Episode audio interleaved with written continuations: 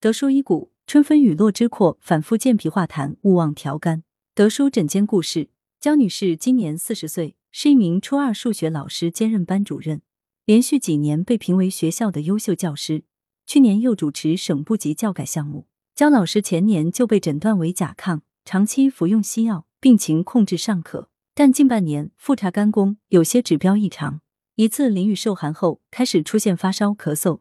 姜老师以为只是小感冒，没太在意。退烧药、止咳药水退热后，却一天到晚咳不停，吃了不少西药、中成药，一停药咳嗽又加重，咳出很多黏痰，还带有血丝。扎胸部 CT 被诊断为支气管扩张症伴有感染，抗感染治疗一周后，咳痰明显缓解，但不久后再次受凉，又再出现咳嗽，夜间加重。有时甚至咳到干呕，痰多到感觉永远吐不完。近来月经也常推迟，经前还会头痛、乳房胀痛。焦女士总是唉声叹气，于是求助德叔，向德叔诉苦，最近吃不香、睡不好，还经常出汗，大便也比较烂。德叔解谜，德叔认为焦女士平时工作压力大，不懂得疏泄，导致肝气不畅，肝郁日久容易伤脾，脾虚痰湿盛，痰气交阻而出现甲亢。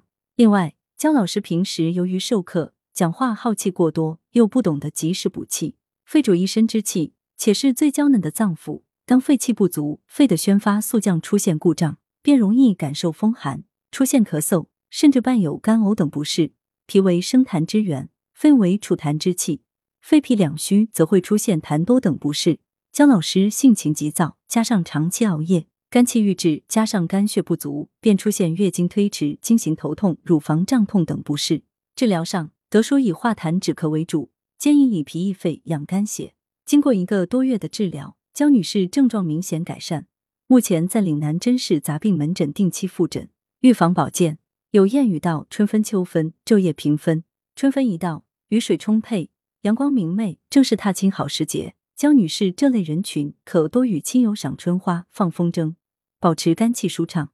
还可采用中药香薰，以疏肝理气、益肺安神。准备玫瑰花十克、素心花十克、合欢花十克、薰衣草十五克，将上述药材放入锅中，加适量清水煎煮三十至四十分钟，取药汁放入马克杯中，鼻腔对着杯口吸入三至五分钟，每周两三次。德舒养生药膳房西洋参炖乌鸡。材料：乌鸡半只，猪瘦肉一百克，陈皮五克，西洋参十克，生姜三至五片，精盐适量。功效：益气化痰，温中和胃。